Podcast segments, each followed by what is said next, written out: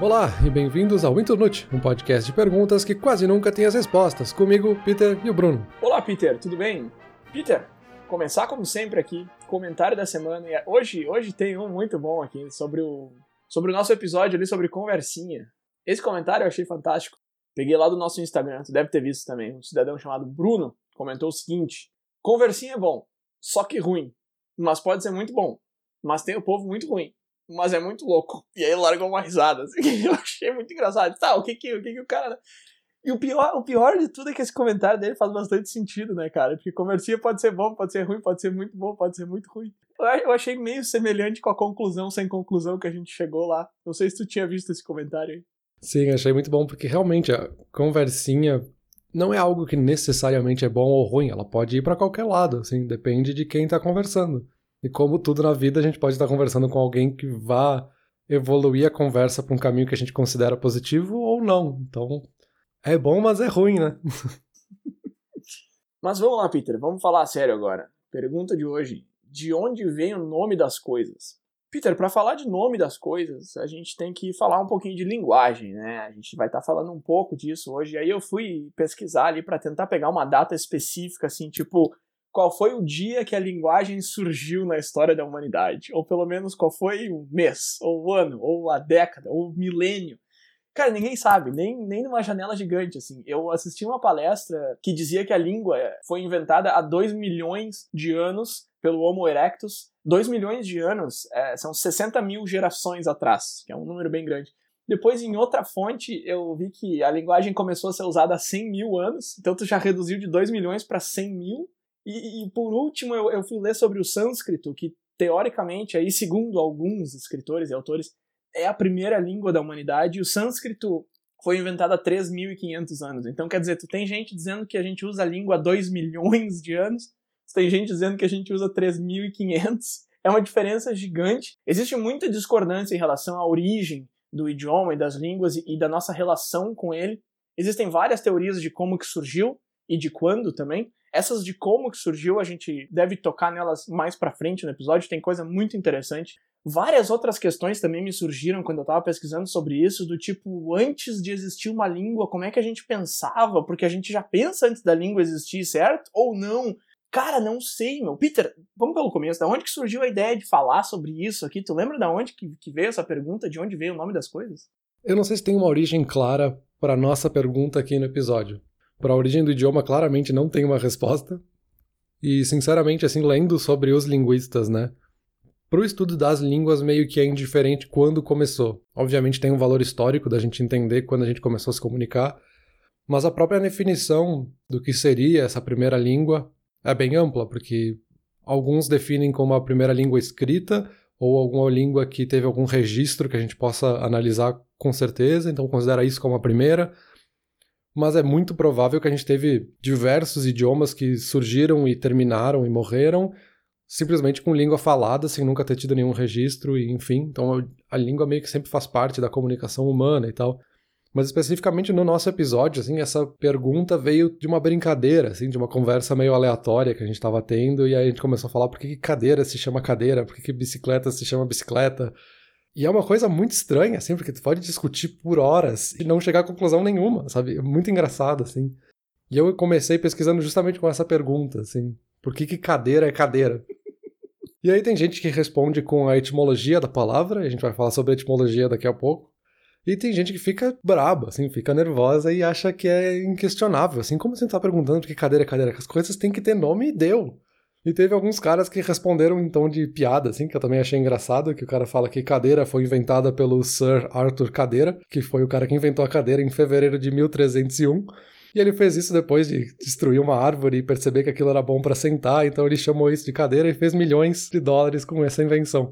Ah, enfim, isso é uma piada, obviamente absurda, mas que também tem um, um fundo de verdade, assim, a gente cria palavras para diferenciar as coisas e a gente também tem palavras que surgiram por causa disso, assim. Essa brincadeira, obviamente, é uma paródia com a ideia do sanduíche, que uma das possíveis origens da palavra sanduíche é de algum nobre inglês que se chamava sandwich, e ele inventou esse sanduíche que colocava comida entre duas fatias de pão e acabou virando sanduíche anos depois. Então é uma loucura, assim, é, pode vir de qualquer lugar. Eu não sei por onde a gente pode começar aqui, Bruno. Tá, não, cara, tudo bem. Ah, as coisas precisam ter nome. Tipo, é lógico. Ah, porque eu preciso diferenciar uma cadeira de uma caneta. Beleza, cara, mas por que, que cadeira é cadeira e caneta é caneta e não o contrário? Sabe? Por que, que eu não. Sabe? Por que, que eu não escrevo com uma cadeira e por que as pessoas não sentam numa caneta? Essa frase ficou ridícula, mas você entendeu o que eu quero dizer? Tá, vamos supor que existe uma, um motivo lógico pra cadeira, mesmo que o nome do cara que inventou seja cadeira, sei lá, daqui a pouco isso é uma piada, mas quando vê no fundo da verdade, ninguém sabe, porque as pessoas não registraram essa porcaria. Mas tá, por que que, sei lá, meu, por que que bicicleta se chama bicicleta? Por que que não se chama tregonomo, sei lá, o barucuca? Tá, ok. Ah, porque bicicleta. Bi é de dois e cicleta é de ciclo, tá, Bruno? Tem sentido. Ah, não, maravilhoso teu sentido, mas por que que bi e não di, sabe? Se dois é com D. Então, tipo, aí que tá, meu. Mesmo que tu ache o sentido daquela palavra, tu vai tentar buscar o sentido do que originou aquele sentido e, e chega uma hora que tu perde a trilha. Ou não. Ah, ah, Pois é, aí é que tá, ou não. Porque, de fato, Peter, algumas coisas são meio aleatórias, algumas não, mas em ambos os casos a gente consegue ir mais longe que isso para achar a origem. A gente não precisa necessariamente ficar preso na piada do, do senhor cadeira ali que inventou a cadeira e tal. Então, de fato, foi. Eu vou te dizer o seguinte, cara. Essa semana eu tenho pesquisado bastante sobre isso. Foi uma pesquisa bem extensa e foi uma pesquisa muito divertida. Um pouco frustrante às vezes, porque tem, tem partes que a gente dá num beco sem saída mesmo, mas eu acho que a gente vai conseguir um pouco mais além do que ficar se perguntando e se perguntando e parar nas, nas piadas do, do Yahoo Respostas aí. Vamos, vamos, pro, vamos voltar um pouco aqui no começo ali. Tu falou de etimologia. Etimologia, diga-se de passagem, é uma palavra linda, né? Eu acho que, tipo, imagina um gato, assim, chamado etimologia. Eu acho bonito. Eu não sei, eu gosto dessa palavra. Eu vi que tu foi pesquisar a etimologia de etimologia, foi isso mesmo? É, sim. Porque quando a gente fala de o que, que é essa palavra, quando a gente vê uma palavra nova, a gente acaba indo para dois lugares principais. O primeiro é o dicionário, para a gente entender qual significado aquela palavra tem. Né? E logo depois eu acho que vem a etimologia, que é para a gente entender o que, que constrói aquela palavra. Então, se a gente olhar a etimologia da palavra etimologia, é a junção de duas palavras. Então, etimo, que significa a palavra fonte, e logia, que seria o estudo. Então, é o estudo das palavras fontes. Basicamente, o étimo é considerado a menor parte que depois vai construir uma palavra maior ou que vai construir um conceito maior. Por isso que a etimologia é justamente quando a gente vai quebrando uma palavra em várias partes, como é o caso aqui da etimologia, onde o étimo significa uma coisa e logia significa outra coisa. Então isso nos dá muitas pistas da origem das palavras, mas também não explica tudo, assim, que nem esse exemplo que tu deu da bicicleta, assim. A etimologia é que bi significa dois e cicletas significa ciclos. Beleza, já entendi uma boa parte dessa origem. Eu sei que é, existia provavelmente a cicleta e depois colocaram o bi porque essa tinha dois e a outra só tinha uma. Mas percebe que também fica confuso, assim, não necessariamente existia uma cicleta antes de existir a bicicleta, sabe? Então é uma primeira pista para a gente entender a palavra atual, ou quais seriam esses étimos da palavra atual. E a gente ainda tem os morfemas, que também são muito estudados pelos linguistas, que é essa ideia da menor unidade útil de um idioma. Então, para dar um exemplo, a gente tem a palavra infelicidade. Ela é formada de várias partes diferentes. Então, a gente tem o prefixo in, que é para dizer que o que vem depois a gente está querendo dizer o oposto daquela palavra. A gente tem o feliz, que é de fato a palavra principal, do conceito principal que a gente está querendo transmitir. A gente tem uma vogal ali, i, que é para fazer uma ligação só e que ela faça sentido no idioma. E a gente tem o sufixo dade, que é o que a gente usa no, na língua portuguesa para transformar um adjetivo num substantivo. Então a gente construiu com todas essas partes diferentes infelicidade, que é um conceito diferente. Né? A gente pega o feliz, deixou de ser um adjetivo e a gente está dizendo o oposto do que a gente queria dizer com feliz. Então o morfema seriam essas unidades mínimas úteis de um idioma, que elas têm algum significado, algum motivo para elas estarem formando aquela palavra. Então isso é o que os linguistas acabam considerando super interessante e importante para estudar uma palavra, um idioma, assim, o que vai formando aquela palavra. Assim como as frases e orações, então é muito mais interessante a gente olhar para as palavras que têm um conceito e uma construção, e para as frases e o contexto daquela frase, o que está ao redor daquelas palavras, do que a gente olhar para a palavra em si. Que isso é uma coisa super curiosa que eu encontrei na pesquisa. Porque a palavra por si só, o que, que é uma palavra, meio que não tem valor nenhum para o estudo da língua ou da comunicação das pessoas porque tem todo um contexto, tem várias outras coisas. E aí, se a gente for olhar para tipo, o que, que é uma palavra, então, é uma coisa super comum quando a gente está fazendo, por exemplo, uma redação para a escola ou para a faculdade. Às vezes, o pedido do professor é que a gente escreva um texto de 500 palavras, por exemplo. Tá, mas o que, que conta como uma palavra, então? Isso, na verdade, é uma forma que os computadores usam, e os computadores definem como simplesmente um conjunto de letras entre espaços e entre outros elementos. Então, não vai considerar números como uma palavra, mas ele também vai considerar a como uma palavra, e a gente sabe que não é. Então essa definição, ela é basicamente uma definição métrica, assim, é para a gente medir uma quantidade de uma forma bastante genérica, digamos assim, é só para a gente ter uma dimensão de tamanho mais ou menos das coisas. Depois a gente pode argumentar que talvez o que define uma palavra é ela estar no dicionário ou não, mas também não é bem verdade, porque a gente tem muitas e muitas palavras que não estão no dicionário, e todo ano novas palavras são adicionadas ao dicionário. Então o dicionário é muito vivo, o dicionário é muito mais um registro do que está acontecendo do que para dizer que palavras a gente pode ou não usar e o que a gente considera como palavra. E aí a gente ainda tem a outra definição que seria que palavras são símbolos que a gente cria com um significado. Então seriam símbolos gráficos que a gente transmite um significado através daquilo. Mas com isso a gente pode cair num rabbit hole de discutir outras coisas que são símbolos, que têm um significado, mas que a gente não considera uma palavra. Por exemplo, um emoji, ou fazer um emoticon, desenhar uma carinha feliz. É um símbolo gráfico, geralmente está cercado de outras coisas ao redor, na mensagem que eu estou te enviando, mas não é uma palavra. Ou é uma palavra. Então, a definição de palavra em si acaba que não tem valor. É muito mais interessante estudar os, as frases, as orações, nesse caso, e os morfemas, do que as palavras em si. Eu ia dar uma despertão aqui, dizer que emoji não é palavra porque não usa letra. Sei lá, tipo, tentar fazer uma regra, mas aí eu lembrei do emoji mais utilizado na minha adolescência, que era o XD. E XD são duas letras, então acho que Sei lá, cara, tu me vem com essa pergunta de o que, que é uma palavra e tu consegue, tipo, dizer que não tem resposta. Tipo, quando tu perguntou o que é uma palavra, eu pensei, pô, o que, que é? Todo mundo sabe o que é uma palavra. Aí tu começa a falar e eu fico, hum, talvez, hum. O dicionário ali não dá para levar em consideração, porque no, no, melhor dos casos, dá para dizer que ele tem um, um, delay muito grande, né? Por exemplo, a galera já tava usando a palavra tweet por muito tempo, antes do, da Oxford lá enviar a palavra tweet no dicionário. Tweet é só um exemplo cerca de mil palavras são adicionadas ao dicionário Oxford todo ano. Isso é uma média de, putz, quase três palavras por dia. Então, tem muita coisa sendo adicionada ao dicionário. Como, como tu falou ali, como tu colocou muito bem o dicionário, é uma coisa viva. E ele, no mínimo, tem esse delay, assim. Então, dizer que palavra é o que está no dicionário e era isso também não funciona muito bem. E fora que a gente tem várias outras contradições, vamos colocar assim, do que pode definir ou não uma palavra. E a gente tem idiomas, por exemplo, que usam muito contrações. O inglês é um exemplo disso, assim. Eu posso dizer I am going to, então são várias palavras, ou eu posso dizer I'm a. a gente está contraindo várias coisas numa palavra só. E aí fica justamente a discussão. Isso é uma palavra só, tanto que alguns dicionários já consideram IMA como uma palavra, IMMA como uma palavra. Mas eu estou dizendo quatro coisas ao mesmo tempo. E a gente tem vários exemplos históricos disso. A própria palavra today, que seria hoje em inglês, uhum. no passado eram duas palavras, today, que depois começou a se usar hífen, e agora é uma palavra só. Então fica cada vez mais confuso quanto mais a fundo a gente fica pensando sobre esse assunto, sabe? E a contração no português, a gente.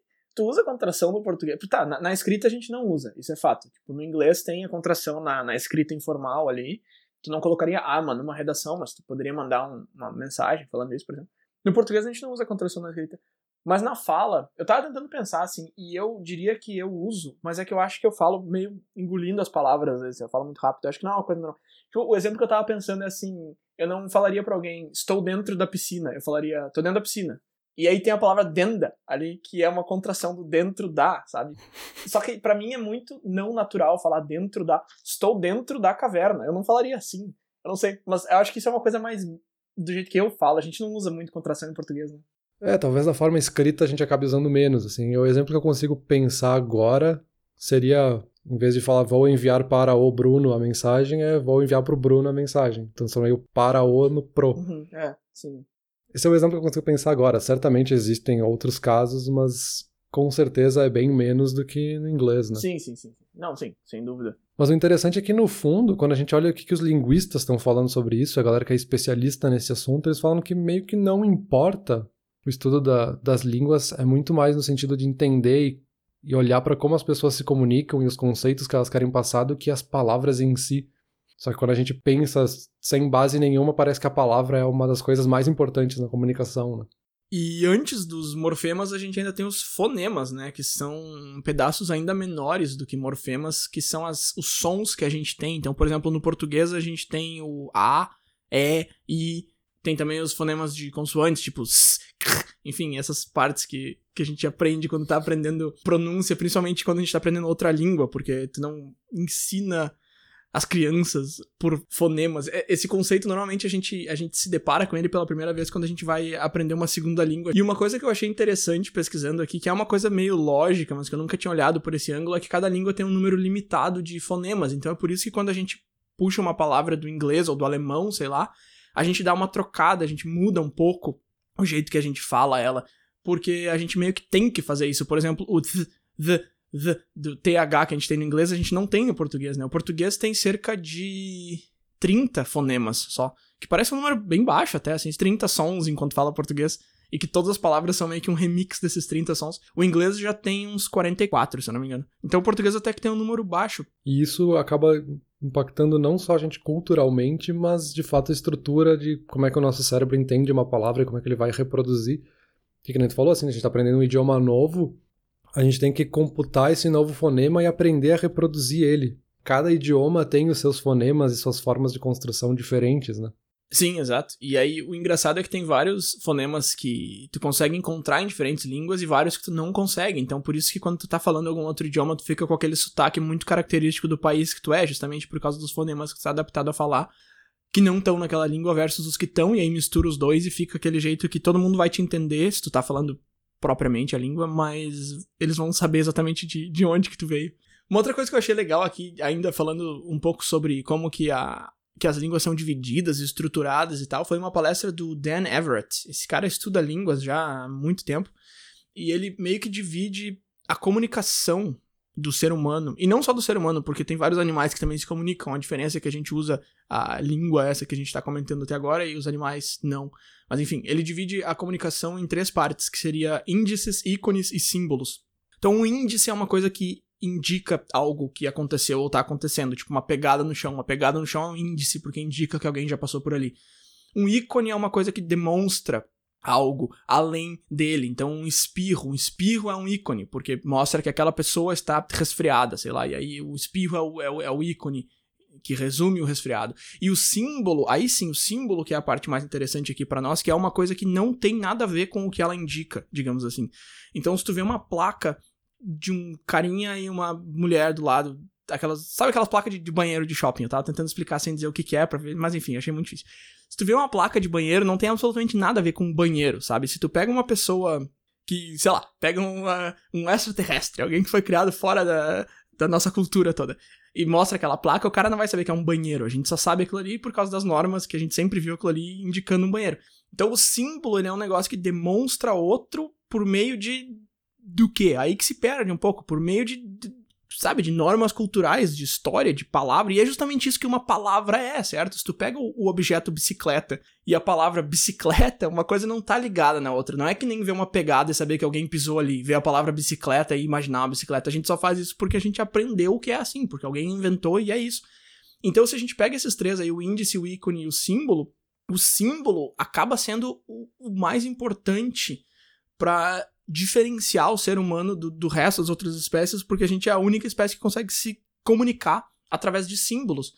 E, putz, símbolos é, é uma das partes mais importantes da nossa língua, se não a mais importante, né? Se não fosse pelos símbolos, vamos dizer que eu quero te falar bicicleta, eu ia ter que, sei lá, fazer uma, uma mímica que eu tô pedalando, sabe? Então, é, são esses símbolos que são a parte mais importante. E aí ele categoriza a língua e o idioma e tudo que a gente faz para se comunicar em, em dois pontos, que são os símbolos, que é isso aí tudo, que basicamente são as palavras, e a gramática. Então, basicamente, tu pega a gramática, que é a forma que a gente constrói frases. Então, eu ando de bicicleta e não bicicleta de anda eu, sei lá. Tipo, a gente tem uma norma de gramática e a gente tem os símbolos, e aí tu junta essas duas coisas. Então, basicamente, a, a língua são duas coisas só. São as regras e, e, e os símbolos, o vernáculo, as, as, palavras.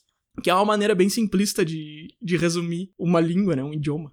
É, exato. E, e eu acho curioso, assim, como diversos autores têm formas diferentes de categorizar e montar essas estruturas, assim, porque realmente as línguas são extremamente complexas e dinâmicas e ninguém consegue categorizar assim com certeza, assim, é assim que a gente monta um idioma, é assim que categoriza, essas são as possíveis estruturas e ponto. Porque a gente coloca todas essas regras e monta perfeito e a gente vê que tem 50 idiomas que não usam nenhuma dessas regras. E aí é super confuso, porque é algo super orgânico, assim. A gente aprende as palavras porque as outras pessoas já falavam aquela palavra e a gente vai construindo outra palavra em cima daquela. Tu falou disso agora e também tu comentou agora há pouco dos fonemas. Isso lembra uma das coisas que eu vi aqui sobre regras fonotáticas, que é justamente essas diferenciações de que fonemas existem, que palavras, que letras existem em cada idioma. E aí um dos exemplos que eu vi é justamente de Merry Christmas, e que o equivalente em havaiano seria Melekelekimaka, que parece não ter nada a ver, só que não é porque não existe uma tradução de Merry Christmas. Isso é o mais próximo possível de Merry Christmas no idioma havaiano. Que, por exemplo, eles têm muito menos consoantes, então várias consoantes acabam virando K, por exemplo. Então eles não têm duas consoantes juntas, então eles não vão ter Kr do Christmas, então acaba virando, acaba virando K e sempre acompanhado de uma vogal. Então fica K. Então em vez de Christmas fica K, e aí eles não têm R, então acaba virando L. Então, em vez de Christmas, depois de várias mudanças dentro do que é possível nessas regras fonotáticas, acaba virando Kalikimaka. Então fica totalmente diferente, mas é o mais perto possível. Isso achei muito curioso, assim, o quanto isso também acaba construindo e criando palavras novas.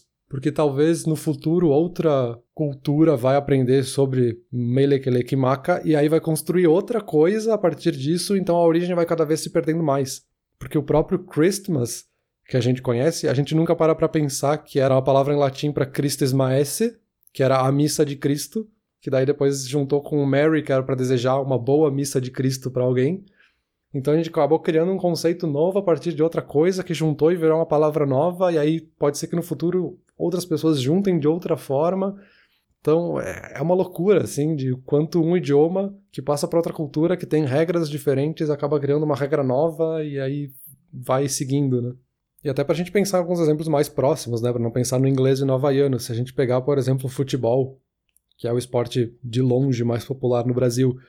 Futebol não tem significado nenhum em português. Futebol. É só porque a gente pegou futebol em inglês, que era a junção de pé e bola, então era provavelmente alguém que estava conversando sobre jogar aquele esporte lá de com o pé na bola, sabe? O pé bola, aquele pé bola. E aí outra cultura ouviu aquilo e criou futebol, que é outra coisa completamente diferente. E o melhor exemplo que eu encontrei disso é justamente para o jogo de xadrez. A palavra xadrez, na verdade, tem origem no sânscrito que seria Chatur Anga, que significava quatro partes e fazia referência justamente às quatro peças de xadrez que existiam na época, que era o elefante, a cavalaria, as carruagens e a infantaria. Isso com o tempo foi evoluindo, então Chaturanga acabou acabou se transformando em Chaturanga, acabou virando uma palavra só, sim. No persa acabou virando Chatraya, então nessa questão de regras fonotáticas eles acabaram transformando porque eles conseguiam falar e o que eles ouviram quando ouviram falar desse jogo da primeira vez. Depois virou Shatrayan, Shadrayan, Shadran, Al-Shadrech, Al-Shadrez, Al-Hadrez, e aí acabou virando xadrez no final, assim, então são várias, várias, várias evoluções, tem um pouco do que, que eu ouvi aquela pessoa de outra cultura me falar e depois eu transmitir para as outras pessoas que eu conheço, então vai se misturando de uma forma super dinâmica e orgânica, né? Legal esse exemplo do xadrez, e eu vi alguns outros exemplos também, tipo aquilo que eu tava perguntando antes do porquê que o 2 é bi e não di, que aí meio que vai se ramificando ali, então tu pega uma palavra que acabou virando dois depois, mas em algum momento ela começava com B em alguma outra língua, e aí ela chegou, o numeral chegou sendo dois, mas aí em outro momento dessa ramificação ele foi para um outro lugar com B, e aí o, o, o chegou com B, então além de ter todas essas etapas que levaram o chaturanga até o xadrez que a gente tem hoje, ainda ela vai se ramificando ali no meio, e pode gerar uma outra palavra relacionada que vai acabar não tendo nada a ver, porque, por exemplo, se a gente volta ali no xadrez, vamos supor que lá no persa, no chatraim, sei lá como é que fala, ele começou a ramificar para outro lado, e aí uma peça de xadrez vai ser chamado um negócio nada a ver com a palavra xadrez em si, e tu vai ver que, que a origem é a mesma, é tudo originado no chaturanga, então tem mais isso, assim, que eu achei legal de, de perceber que além dessa evolução ainda tem as ramificações mas, Peter, deixa eu voltar ali, eu achei muito Melekalikimaka. Adorei essa expressão, Melekalikimaka. Gostei muito, me deu até uma vontade de aprender um pouquinho de havaiano, Melekalikimaka. Apesar de que havaiano é uma língua que, tipo, tu vai aprender e tu vai usar se tu for pra lá uma vez na vida, nas férias. Então, provavelmente eu não vou perseguir esse sonho que, que eu acabei de ter aqui, mas... Melekalikimaka, gostei. Me lembrou muito daquele experimento do efeito Buba Kiki. Eu não sei se você já chegou a dar uma olhada sobre isso, mas o, o Buba Kiki ele mexe um pouco com sinestesia, que é um conceito que eu acho muito interessante também. Sinestesia que é a junção dos sentidos. Então, quando a gente fala alguma coisa de respirar o ar verde, a gente não tem como respirar uma cor, ou então ouvir uma melodia doce. doce a gente sente na língua, não nos ouvidos. Então, quando a gente mistura.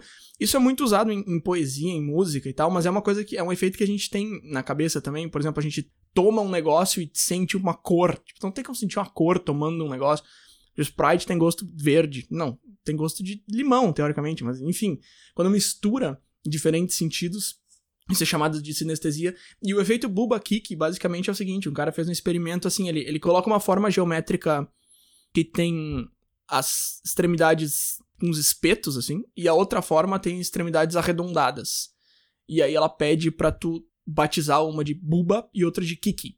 E todo mundo que faz esse teste batiza a que tem os, as arestas pontiagudas como Kiki e a arredondada como Buba.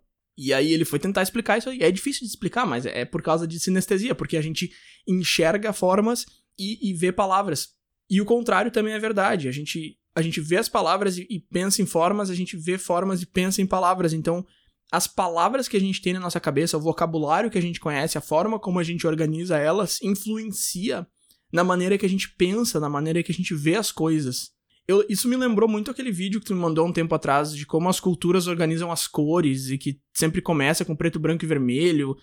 Lembra, faz, um, um, tempo que tu me mandou isso, mas era basicamente essa ideia, assim, que algumas culturas têm nomes para todas as cores, enquanto outras não têm, e aí as pessoas daquela cultura não veem aquelas cores.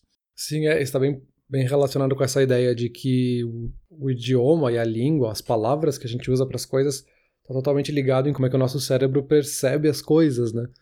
No vídeo, né, especificamente, eles falavam da ideia de que a Grécia antiga não tinha uma cor para azul, então por um tempo se acreditava nesse mito de que os gregos não viam azul. Só que se a gente olhar para toda a questão biológica e fazer todos esses estudos, o desenvolvimento da, da ótica no ser humano para o formato atual aconteceu centenas de milhares de anos antes. Só que essa percepção é totalmente afetada para as palavras que a gente usa. Assim. Não quer dizer que eles não viam o céu azul. Eles descreviam de outras formas. Assim. Eles descreviam como preto, descreviam como outras coisas. Só que também tem o oposto, assim, preto, pra gente, preto é preto, assim, é uma cor só. E eles tinham escalas de preto, então preto para eles podia ser um preto mais claro, um preto mais escuro. Preto é, seria o extremo da nossa escala de cor, né? Em russo, por exemplo, eles têm mais de um azul. E a gente tem um azul, que às vezes a gente cita como azul escuro, às vezes a gente usa como azul claro. E eles têm duas palavras totalmente distintas porque a gente considera um azul escuro e um azul claro. E eles identificam com total facilidade o que, é cada uma dessas cores.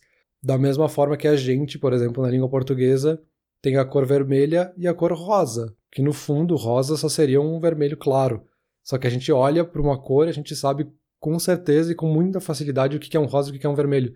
A gente não fica na dúvida de, ah, esse será que são vermelho claro, será que são rosa. E aí um estudo bem interessante, a gente dos rimbas na Namíbia, que eles não têm azul. Por outro lado, eles têm 16 tons diferentes de verde, com palavras distintas. Então eles olham para essa tabela de cores com todos esses verdes e eles olham com muita facilidade, eles conseguem dizer o nome de cada uma daquelas cores.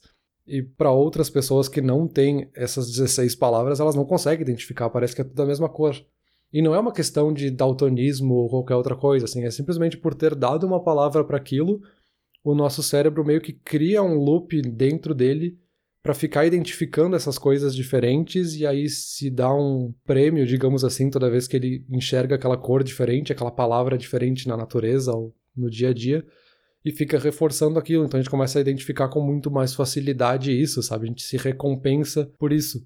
É bem parecido como quando a gente está aprendendo um idioma novo e no começo parece que nenhuma palavra faz sentido, assim, tudo é a mesma coisa, as pessoas falam e nada faz sentido, e com o tempo a gente aprende as palavras e a gente consegue diferenciar com muita facilidade o que é cada coisa, o que é cada conceito.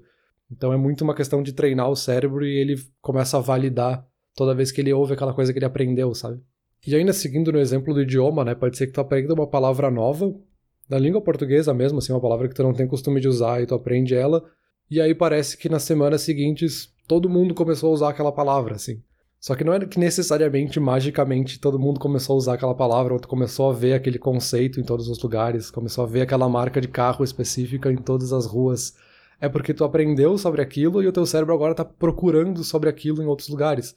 Antes tu não sabia aquela palavra, ou ninguém tinha te falado sobre aquele carro, então o teu cérebro nem olhava, assim, talvez tu ouvia aquilo, talvez tu via aquele carro passando na rua e tu não dava bola e agora ele fica tentando se validar. Então é um fenômeno bem interessante, assim, de como é que simplesmente aprender uma palavra muda totalmente como o nosso cérebro vai reagir às coisas ao nosso redor. Assim.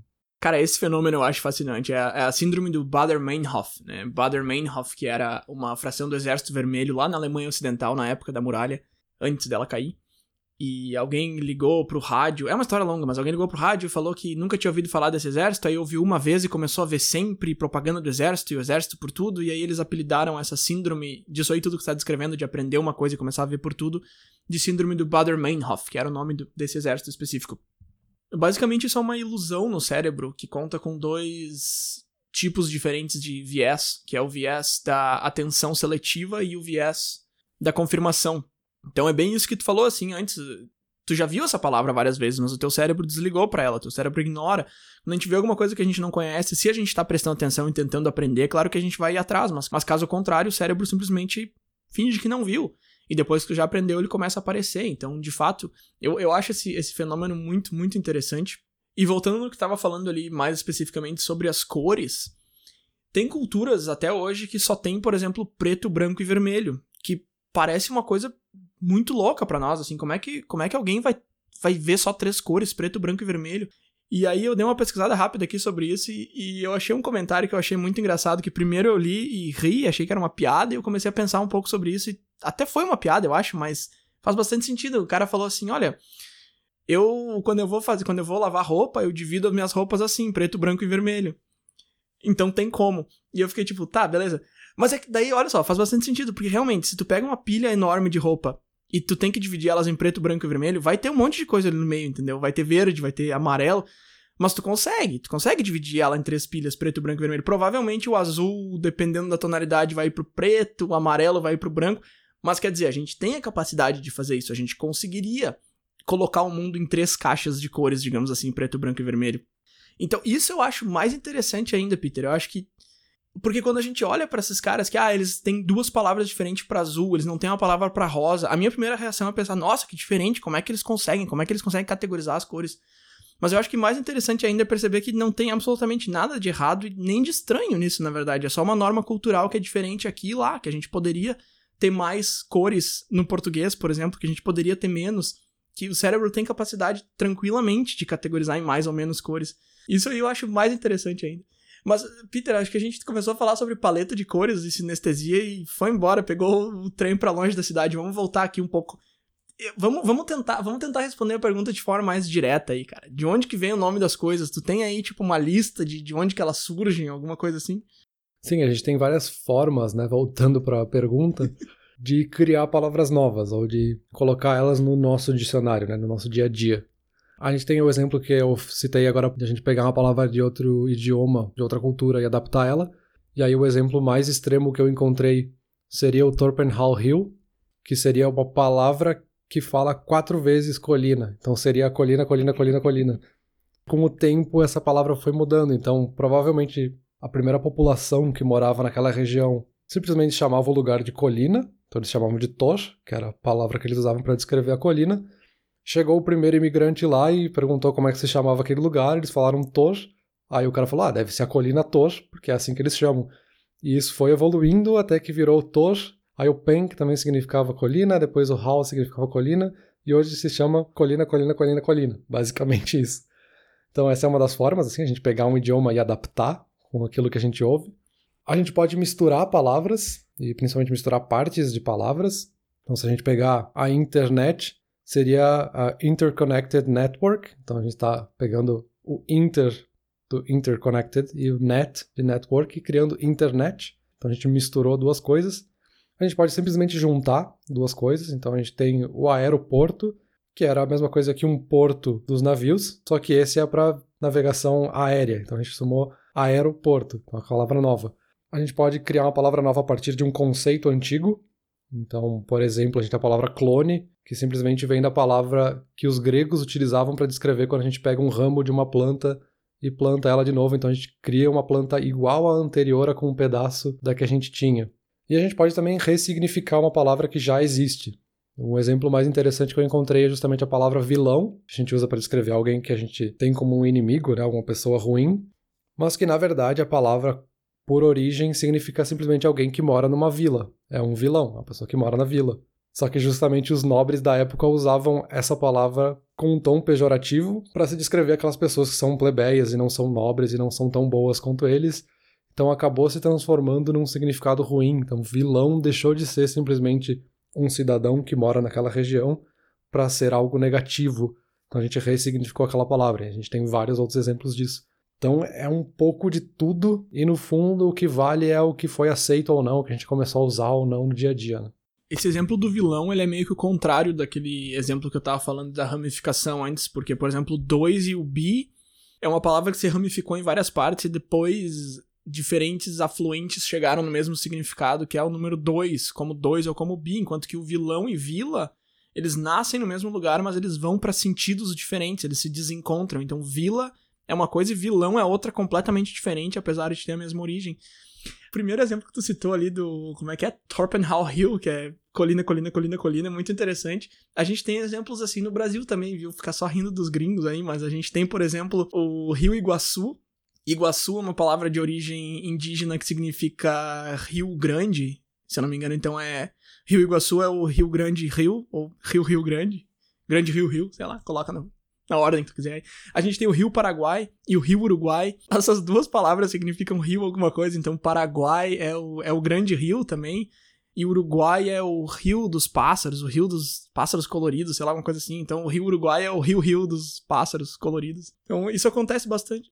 Sim, é, isso acontece muito, assim, é super comum no idioma. Na verdade, esse, esse exemplo do Torpenhow Hill é só porque ele é conhecido, entre aspas, porque seria o único que isso acontece quatro vezes. Uhum, sim. Porque acontecer duas ou três vezes é extremamente comum. Sim. Um exemplo super atual seria o deserto do Saara. Saara é deserto em árabe, então sim. a gente está chamando de deserto deserto. Então, isso é super comum, na verdade, né? Só porque a gente não para pra pensar na origem mesmo. Né? Sim. E faz muito sentido ser bastante comum, né? Porque chega um povo novo, vai colocar a palavra que eles têm para definir aquilo ali, sendo que aquilo ali já tá definido pela palavra que o outro povo tinha, então Lógico, faz, faz bastante sentido. Mas é engraçado mesmo assim analisar os exemplos. Tá, Peter, mas beleza, eu acho que tu listou quatro possibilidades aí, né? Que seria mistura, junção, adaptação, conceito e ressignificação também. Acho que tu listou umas cinco. Tendo rio, rio, rio, rio lá, então umas seis possibilidades. Isso já dá uma saciada boa na minha curiosidade de onde vem o nome das coisas, mas eu ainda me pergunto assim, tá, isso aí é meio que um remix, tu tá pegando coisas que já existem, tu tá misturando, tu tá ressignificando, enfim. Mas de onde que nasceu tudo, entendeu? De onde que surgiu? Isso aí que eu quero saber e eu já sei, desde o começo da minha pesquisa, que não tem resposta para isso. Eu sei. Mas assim, a gente tá se perguntando, então eu tô curioso, eu fui atrás. Então eu peguei várias teorias que foram surgindo aí ao longo dos anos de como que a linguagem surgiu de fato. E aí eu tenho uma listinha aqui de, de, de possíveis teorias. Os nomes delas são muito esquisitos, mas uh, deixa, eu, deixa eu te falar algumas delas que eu achei legais. A teoria mama. A teoria mama diz que a língua começou com as sílabas mais fáceis para as coisas de maior sentido. Então, as primeiras pessoas que falaram alguma coisa pegaram alguma coisa que tem muito sentido emocional, enfim, para elas e colocaram uma sílaba fácil. Então, a mãe é ma, ma, mais fácil possível. E assim as coisas foram se desenvolvendo. A teoria tata diz que a língua imitava os gestos e acabava produzindo som. Então, eu tô fazendo assim com minhas mãos, a língua vai junto. E aí, a partir daí, eu vou tentando imitar os gestos que eu faço ou que animais fazem, enfim. A gente tenta imitar os gestos. Interessante essa teoria.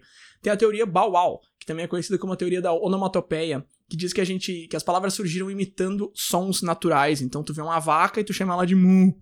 E a partir daí tu vai. Interessante isso aí também. Que de repente o vento é ou sei lá, alguma coisa assim. Tem a teoria pupu, essa é engraçada. Essa diz que começou com interjeições. Então tu sentiu um cheiro ruim, tu fala Ugh. Então cheiro ruim é oh. E tu vai a partir daí também. Tem a teoria Yo-hi-ho, e essa aqui é uma das teorias mais aceitas, apesar de ter um dos nomes mais ridículos, que diz que ela foi que a, que a língua foi criada para coordenar trabalho grupal. Então esse pesquisador, por exemplo, que eu citei lá atrás, o Dan Everett, ele fala que ele mostra que existem evidências de tribos e embarcações há 2 milhões de anos atrás. Então tinha gente construindo barco há 2 milhões de anos atrás, eles encontram evidências disso de tribos em resquícios de tribos em ilhas e tal. E ele diz, o que faz bastante sentido, que para construir um barco tu precisa coordenar um grupo de pessoas para trabalhar juntos. Então daí que nasce essa teoria de que a língua foi criada por necessidade para coordenar trabalho grupal. Tem a Sing Song, que diz que a língua vem da emoção e que a música surgiu antes da fala. Achei bem interessante, mas sei lá, imagina. Enfim, não sei. Pessoas cantando antes de falar. É estranho. Cantarolando, né, no caso, mas enfim. Tem a teoria do contato, que diz que a língua simplesmente surgiu pela necessidade de contato. Então, essa é parecida com a Yohi-Ho, mas ao invés dela ter surgido por necessidade de coordenar trabalho grupal, ela surgiu por necessidade de contato humano mesmo. Então, eu preciso me comunicar com essa pessoa, uma necessidade humana, fisiológica. E a última que eu peguei aqui, existem várias outras teorias, enfim, mas a última que eu peguei aqui foi a Eureka. E essa aqui eu achei uma das mais interessantes, porque a pergunta que eu fiz lá no começo do episódio foi a de que será que a gente conseguia pensar antes de existir a língua e se sim, como que isso funcionaria? E a teoria Eureka diz que sim. Ela diz que foi justamente assim que a língua surgiu, que alguém percebeu que eles poderiam estar tá falando. Alguém percebeu que seria uma boa ideia e começou a dar nome para as coisas. Então a pessoa chegou ali perto do, da fogueira e falou fogo. Não fogo, né? Eles não, português não foi a primeira língua da humanidade, mas enfim, tu entendeu o que eu quero dizer. Alguém percebeu que podia estar tá falando e começou a falar. Então, todas essas são teorias que eu, particularmente, achei muito interessantes. Acredito que a gente nunca, na história, vai ter como comprovar nenhuma delas, mas, por outro lado, a gente também não tem como negar 100% nenhuma delas. Então, basicamente, Peter, eu acho que para responder a pergunta de onde que vem o nome das coisas, né, dá para dizer que a comunicação surgiu através de algum desses métodos, dessas teorias que eu listei, talvez mais de um, porque pode ser que a linguagem tenha surgido em diferentes partes do mundo de diferentes maneiras e depois o pessoal foi se encontrar e, e, tudo se juntou numa coisa só. Então pode ser que tenha sido uma teoria dessas, pode ser que tenha sido várias, pode ser que tenha sido de outra forma que a gente não vai saber. Então isso foi a primeira coisa que aconteceu. Aí foi tudo se juntando numa, numa grande língua, então teve aquela primeira língua. A, a língua mais antiga que os pesquisadores conseguiram chegar foi a língua proto-indo-europeia, mas teve coisa antes disso também que a gente não consegue, a gente não tem registro nenhum. Hoje em dia, essa língua proto-indo-europeia já se dividiu em mais de 6.500 línguas, que é o número atual de línguas e dialetos que a gente tem no mundo, 6.500. E em cima dessas 6.500, cada uma delas tem essas técnicas de remix, digamos assim, que é aquilo ali tudo que tu tinha listado, de misturar, de adaptar, de ressignificar, etc e tal.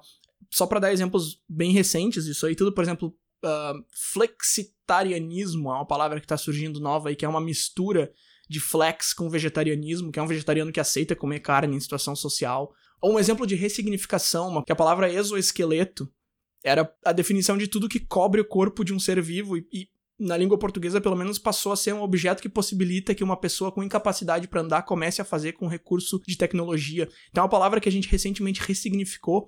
Então, de novo, eu acho que vale frisar que tudo isso são fenômenos que, que seguem acontecendo né? Como tu citou lá no começo, o dicionário, a, a língua é uma coisa viva e vai seguir sempre sendo essa coisa viva.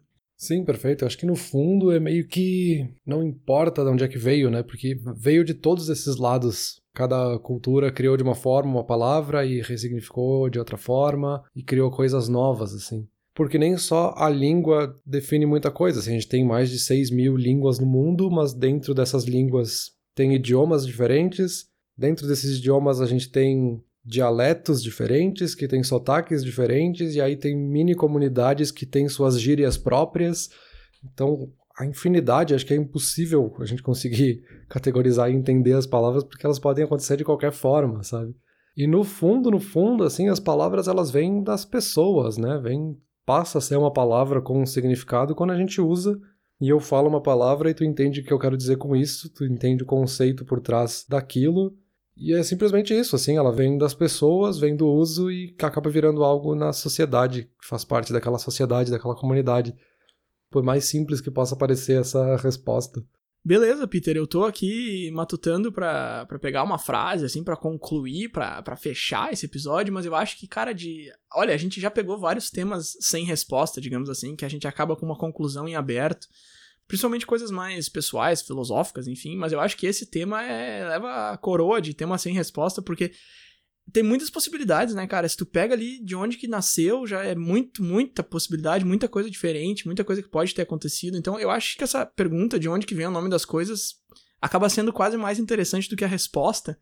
Mas se tivesse que dar uma resposta assim com um ponto final, seria depende. De onde que vem o nome das coisas? Depende. Depende de cada palavra. Se tu quer saber de onde que vem o nome dessa palavra X, tu tem que pesquisar para essa palavra X, porque até tem regras, até tem coincidências, mas não tem uma fórmula pronta. Então hoje, de novo, aí honrando o nosso slogan, podcast de perguntas sem as respostas, a gente fica sem uma resposta final. Perfeito, acho que essa é a pergunta que não importa a resposta, acho que isso é o mais engraçado. E eu acho que chega, a gente para por aqui e não importa muito por quê. Combinado, valeu. Valeu.